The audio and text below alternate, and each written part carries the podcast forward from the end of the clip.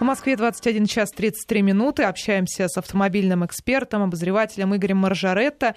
И принимаем ваши вопросы на автомобильные темы на номер 5533 в начале слова «Вести» в Твиттер «Вести» подчеркивание ФМ. Уже пришло много вопросов, то, наверное, мы потом уже чуть позже их зачитаем, озвучим, но начнем с более таких глобальных новостей, которые пришли за последнее время. И, в частности, вот сегодняшние продажи легковых автомобилей в России за 8 месяцев упали ну, почти на треть, получается, на 33 3,5%.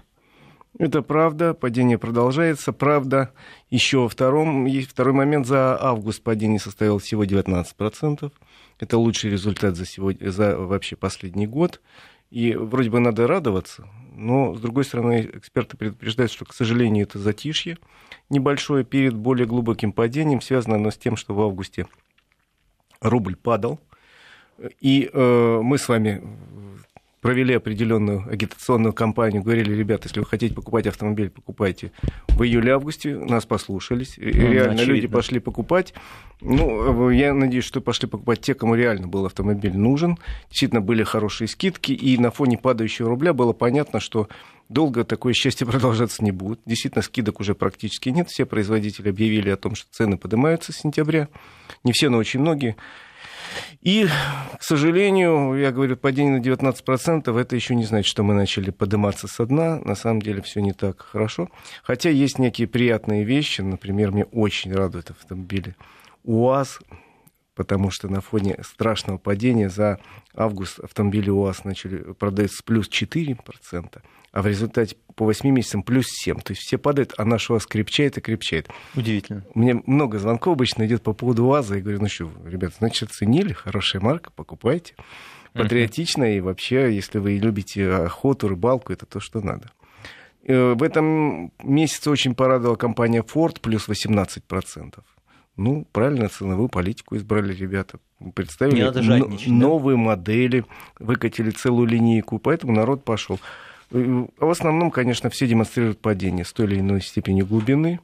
И вот на прошлой неделе мы обсуждали уход, практически уход Хонды с рынка. К сожалению, вполне возможно, что они не последние. Угу. Но ряд целых компаний, самые сильные, будут держаться до конца и не уйдут с рынка, и они об этом уверяли и уверяют. 5533 Вести, давайте подключим наших слушателей, но они о прошлой теме. Угу. А как же догонят нарушителя вот эти вот а, представители спецроты, если они будут ездить на машине без мигалок, кто им уступит дорогу? Ну, во-первых, никто не мешает мигалку, знаете, а, как вот в, в американских боевиках да, сверху поставить. Да, Оп, и поехал, да. На самом деле. Э, думаю, что в пробке-то они гнаться и не будут. В пробке никто не гонится. А если речь идет о каком-то достаточно ровном, спокойном участке, где ну, я сегодня ездил в Калугу, допустим, и обратно, и пару раз видел полных дебилов, которые гоняют в шашечки, играют. Вот таких бы с удовольствием угу Э, увидел бы ходящими пешком без прав в лучшем случае. И вот, наверное, это ответ на вопрос, что значит термин агрессивный водитель. Вот вы сейчас описали. Да, да? ну, понимаете, вот трасса, представляете, несколько полос, вроде все едут нормально. Вдруг какие-то появляются люди, которым надо быстрее всех, причем они вот э, передвигаются из ряда в ряд, разгоняются, сгоняют друг друга сигналами, ну, в смысле, других водителей. Вот это и есть агрессивное вождение. Таких надо наказывать жесточайшим образом. Угу. Еще, может быть, вопрос один. Да, пожалуйста. А, да. 5533 в начале слова «Вести». Может ли, может ли автомобиль службы Паркон быть без спецразметки? В городе Королеве ездит якобы такое авто, ведет скрытую съемку, а потом приходят письма счастья, улыбается нам Максим. Ну, я не знаю, насколько правила жестки по отношению к этим. Это прописано не законами, а какими-то внутренними инструкциями. То есть, в принципе, может. Наверное, может, потому что я знаю, что ходят по улицам, э, ходили, во всяком случае, в центре сначала люди без спецодежды, хотя сейчас они переоделись в спецодежду. Ну, кроме того, речь идет о городе Королеве, это все-таки другой регион, это Московская область, это Московская а Московский может, паркинг, там... он в столице работает. Да, может, они не успели просто раскрасить машины и выдать форму. Ну, вообще, наверное, может. Если у него есть соответствующее удостоверение, ну, у нас может быть задержать преступника милиционер без формы. Угу. Ну, еще один наш, наш слушатель, который столкнулся, наверное, с новыми перекрестками в Москве, которых два, по-моему, или сколько экспериментальных. Как ездить по вафельницам, спрашивает слушатель из Москвы. Да так же, как по обычному перекрестку. Эта разметка нужна в первую очередь для того, чтобы... Там стоит несколько видеокамер для того, чтобы фиксировать нарушения. В первую очередь выезд за стоп-линию выезд э, на э, перекресток так, что вы мешаете другим участникам движения. Ведь у нас очень многие любят высунуться или там, если увидят, что уже не успевает, но все равно буду проскакивать, и то, что я стану там на красный свет посередине, мне все равно. Вот это сделано, собственно, вафельница для того, чтобы видеокамеры четко фиксировали нарушения. Ну так что, что ездить то... так же, как по обычной дороге. Но э, соблюдая правила и не соблюдая выезжая правила, на не желтый выезжать. или красный цвет, да. Да, естественно. Рассчитывайте свою скорость, рассчитывайте свое движение, э, чтобы вы не создавали препятствия для других. Угу. Ну, 553320, присылайте ваши вопросы, а мы пока перейдем к чему у нас тут. Перейдем, например, э, к тому, что в России началась очередная кампания по борьбе с излишествами чиновников. Э, новые правила относительно стоимости много чего вышли, э, смартфонов, там еще чего-то, но нас интересуют, конечно, автомобили сейчас, коль у нас автомобильный обозреватель в студии сидит Игорь Маржаретта. Машина, в общем, должна быть не дороже 2,5 миллионов рублей. И э, сразу как возникает вопрос, да, э, много, мало, какие могут подходить под эту категорию машины. Э, ну, в общем, как, на ваш ну, взгляд, это вообще, адекватная сумма? Я вообще против таких вещей, как вот эти постановления. Они, как правило, долго не работают. О них, во-первых, быстро забывают, во-вторых, извините, у нас курс изменится, цены изменятся, и потом выяснится, что 2,5 миллиона рублей это слишком много или слишком мало. Поэтому я против таких вещей. Ну, раз уж ввели, ввели, ради бога. Э, сумма была избрана вполне нормальная. 2,5 миллиона – это та сумма, за которую сейчас можно купить, в общем, достаточно много э, хороших э, автомобилей российской сборки, причем эти автомобили и бизнес-класса, и премиум-класса. Я так вкратце могу сказать, что это и несколько моделей BMW, их выпускают в Калининграде довольно давно, у нас там существует производство. В том же Калининграде выпускают большие автомобили и Kia, Hyundai, там Hyundai Genesis, очень хороший, кстати, автомобиль, Kia Optima, там Kia Coros.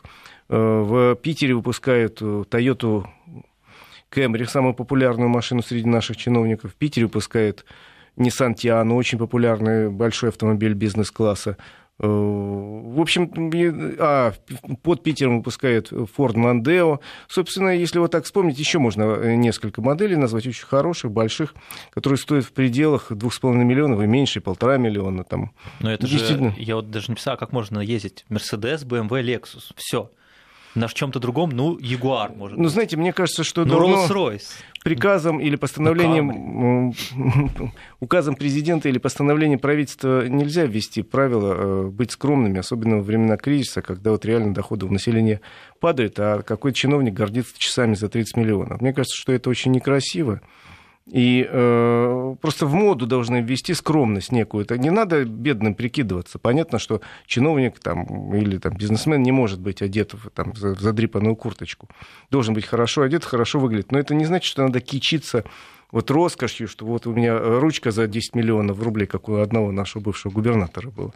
Ребят, ну, побойтесь Бога. Ну, не те времена, и потом, если человек на государственной службе, он должен быть показательно э, скромен Угу. Это, в общем, его украсит. Особенно с учетом того, что выборы впереди у многих.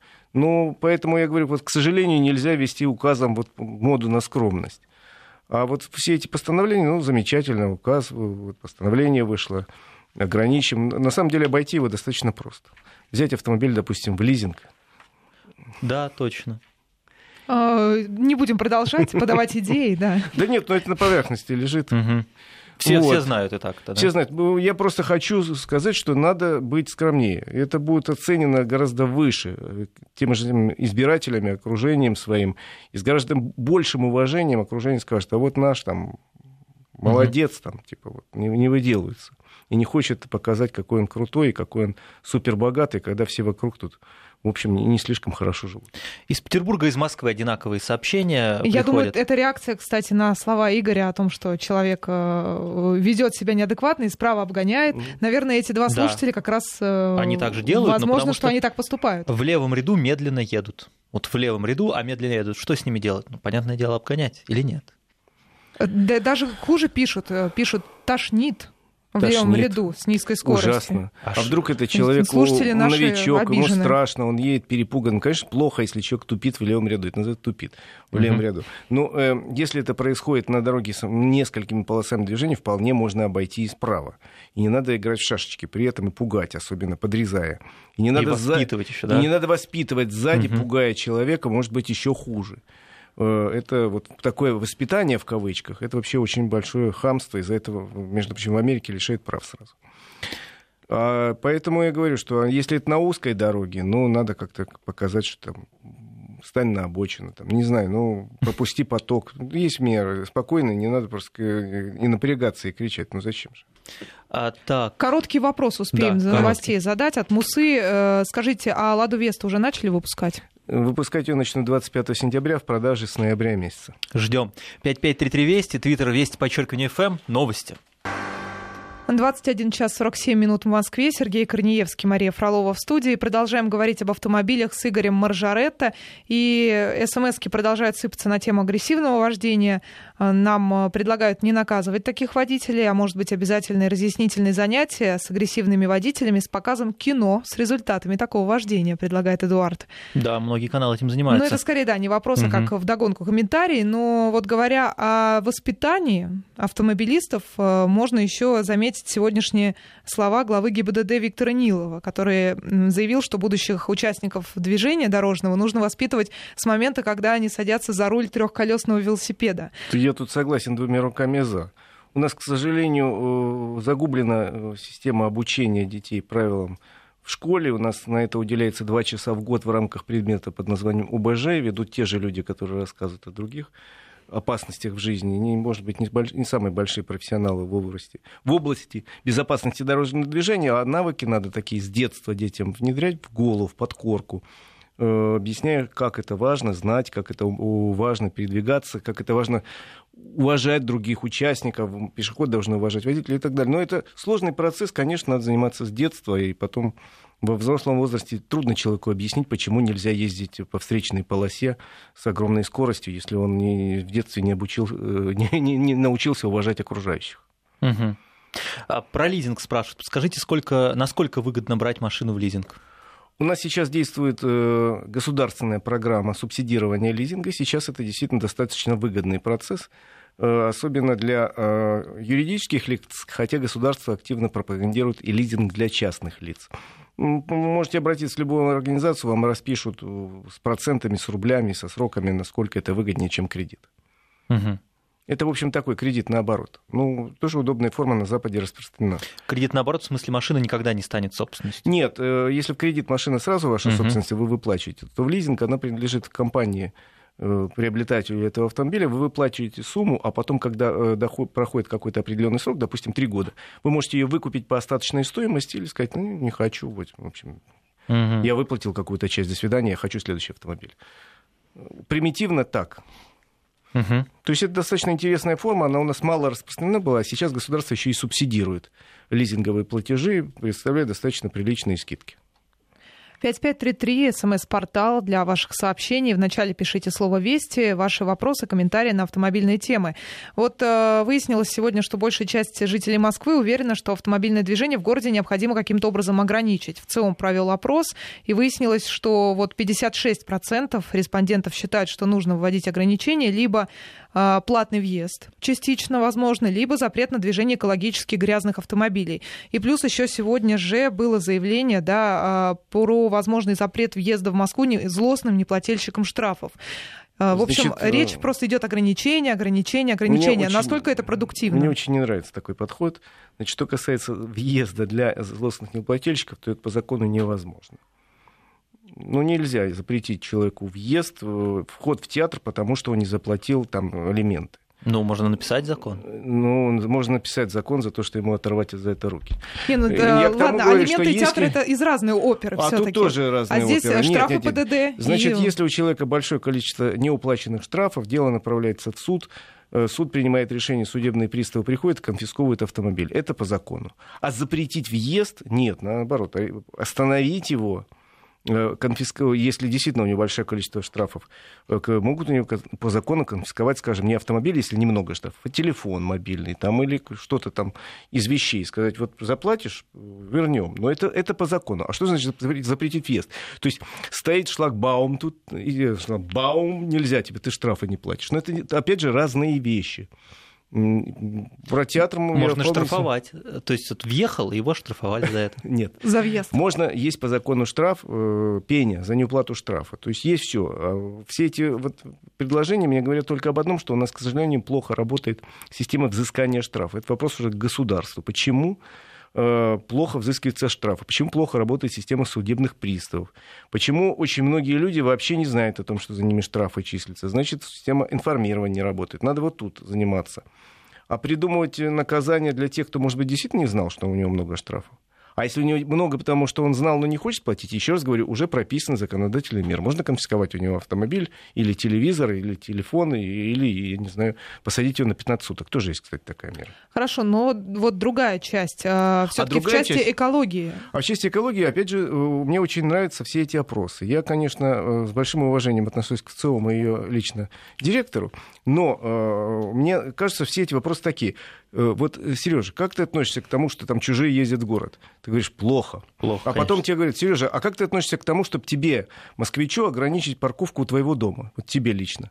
Ты говоришь, да вы что, обалдели, что ли? Да, да, да.